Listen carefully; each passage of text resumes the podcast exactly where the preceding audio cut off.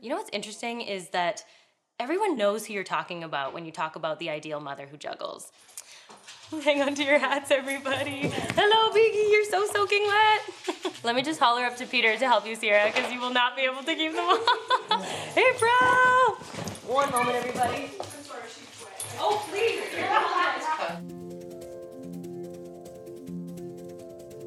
The juggling mother. We all know her. We see her on our screens. She's Mila Kunis in Bad Moms, frantic to excel at work and hold her family together, but somehow always dressed in a blouse that we all know needed ironing. It's Claire Huxtable from The Cosby Show, a lawyer, wife, mother, never breaking a sweat. It's Claire Dunphy from Modern Family, constantly picking up the pieces of disaster but never truly failing. We know these moms. We love these moms. We aspire to be these moms. But have these moms set us up to fail? I think my fascination with gendered labor began as a kid, watching my parents juggle the responsibilities of the household. I mean, there's a lot of joy, but there was a lot of stress and tension trying to just get through the day of, you know, dishes and, and laundry and that kind of thing. And how like isolated families are to kind of manage these systems alone. We didn't ask neighbors for help. We didn't have people dropping snacks off. I took that through to grad school and while I tried to take other degree programs, I kept writing about the same thing. Dr. Amanda Watson is a lecturer of the Department of Sociology and Anthropology and an associate member of the Department of Gender, Sexuality, and Women's Studies at Simon Fraser University. She's a wife, a mom to her kindergartner, and a young daughter. She's a dog mom to two pups. She's a daughter, a friend. She's also the author of the book The Juggling Mother Coming Undone in the Age of Anxiety. She's also curious how we, women, got here. I kept coming back to this kind of unpaid labor burden um, that's gendered and like that's feminized and also racialized.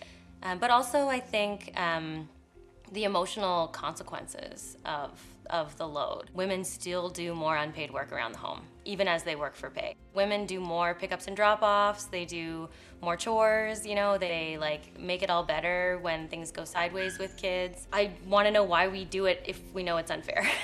like, I'm Christine Pilkington, and this is As a Mother, presented by VancouverMom.ca and funded by the Government of Canada. In this series, we get to know eight moms in Vancouver who've shown incredible resilience, passion, strength, and flexibility through everything the last two years have thrown at us. Moms are jugglers, acrobats even, and always wanting to know more, do more. Yet, Amanda is asking why? And how can we shift some of that mental load? This is I Learn as a Mother.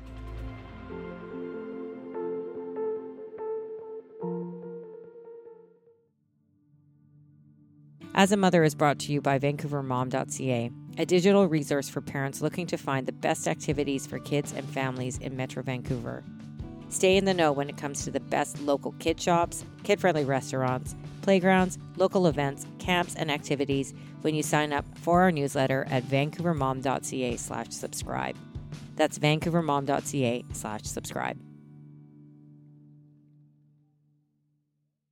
I got stuck in this problem myself. Like I was like married to somebody and we're um, we agreed to share things 50-50 and like it was like 90-10 at times. My um, grad school research was on representations of mothers in the popular sphere and I decided to write the book Juggling Mother when I had a baby and realized how stuck and entrenched like how, how stuck I was to this dream of this like have it all. The book is about how we understand mothers to be ultimately capable at um, two irreconcilable jobs. The juggling mother who, who works for pay and does more than her fair share of unpaid work in the home and experiences related stress, anxiety, and depression as a result. But also, what I found in looking at the representations in popular media, like Working Moms and Bad Mom, um, and you know, like popular film, she also leaves other women behind. She's able-bodied, she's capable, you know, she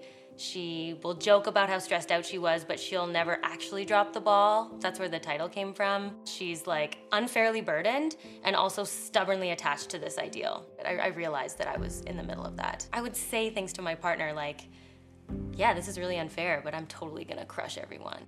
Amanda's writing and her work explores the effect balancing paid and unpaid labor has on women when combined with nuclear family arrangements, social pressures to pursue best practices in parenting, and unsustainable economic and environmental futures. Oh, and add in a pandemic and a war, and how on top of it all, we're attempting to look after ourselves. That, like, kind of secret desire to, like, be better than everyone else. Like, it was a really unhealthy, anti community kind of place to be.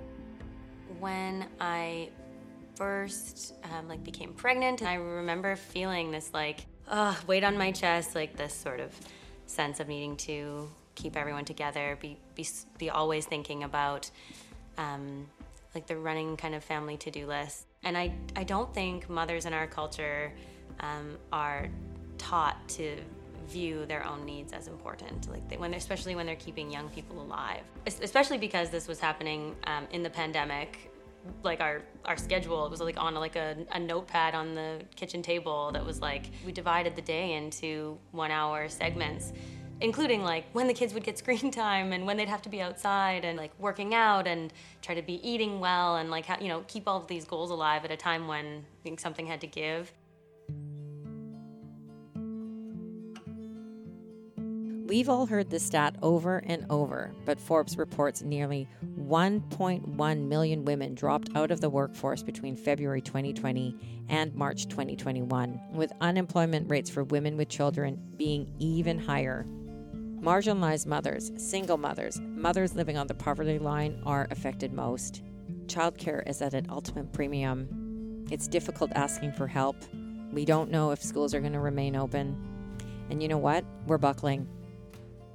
I actually just hit such a wall that I could not get out of bed. I, I went, actually went to the hospital um, and was like very iron deficient, realized I hadn't been eating well um, or caring for myself like at all, like lost a bunch of weight and um,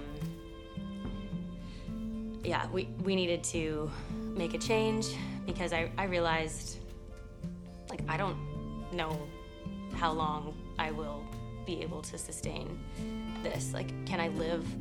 It felt like my body gave up on me like, or sent me a signal that was like, I need to find a balance of moving my body enough, getting out of the house enough. You know, you have to take what you need sometimes. Imagine alternative kinship, different ways of relating to each other, different ways of relying on each other. Get to know your community, get to know the needs of your neighbors, and um, learn how to kind of like serve and care in these like micro local ways. Micro local community. I like it. That saying about a village isn't wrong, you know. I first started with um, Peter, my husband. I do less now at home than, than he does. I called Peter's parents. We need some help with the bedtime routine and the dogs. Can you pick up my daughter, bring her home that night? Also recently reached out to friends nearby. Can I ask you to like do something with our kids once a month? And they were like, sure, yeah, anytime. That felt awesome.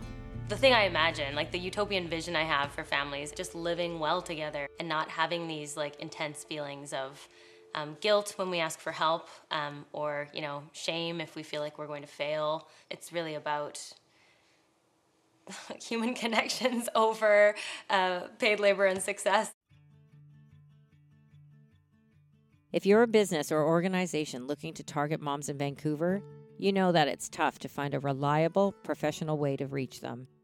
Digital advertising is expensive and complicated. It takes time to find the right influencer to work with, and mainstream advertising costs a fortune, and it targets everyone, not just moms. VancouverMom.ca is a digital resource that connects businesses with parents in Vancouver. When you partner with VancouverMom.ca, you leverage our reputation as a trusted resource for parents when it comes to finding the best local, kid friendly activities in Vancouver. You'll also get your company in front of our audience of over 8,000 weekly subscribers, 14,000 Facebook followers, and 16,000 followers on Instagram. We have options for every budget. Download our media kit today. Visit vancouvermom.ca slash advertise. That's vancouvermom.ca advertise to learn more.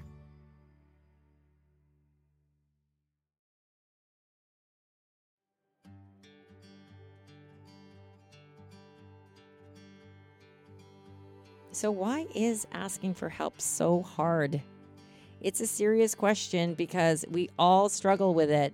We have this idea that we can manage it all without support, that we should be able to handle it all. It's upsetting that so many have to hit rock bottom before reaching out. I'm doing something that other people um, have always been forced to do to get to, to, to get their extra needs met or don't have the option to do. For many people, it's a necessary way of life because our social welfare state just does not provide for families. Like, that's just the reality. Amanda's current projects explore the contours of caring labor post COVID and how young people imagine their families facing climate emergencies. She's going deep. She recognizes the issues we're facing as parents, as mothers, as people, and looks to research, sociology, and community to work out how we can evolve. If Amanda, whose profession asks her to examine society's downfalls daily, finds herself caught up in the stereotypes, do the rest of us have a chance? This is an opportunity, I think, for uh, people with more power to shuffle it around a little bit. That simple kind of shift in mindset might actually have huge implications for the way we can live together across communities. I think um, we'd all be feeling some hope.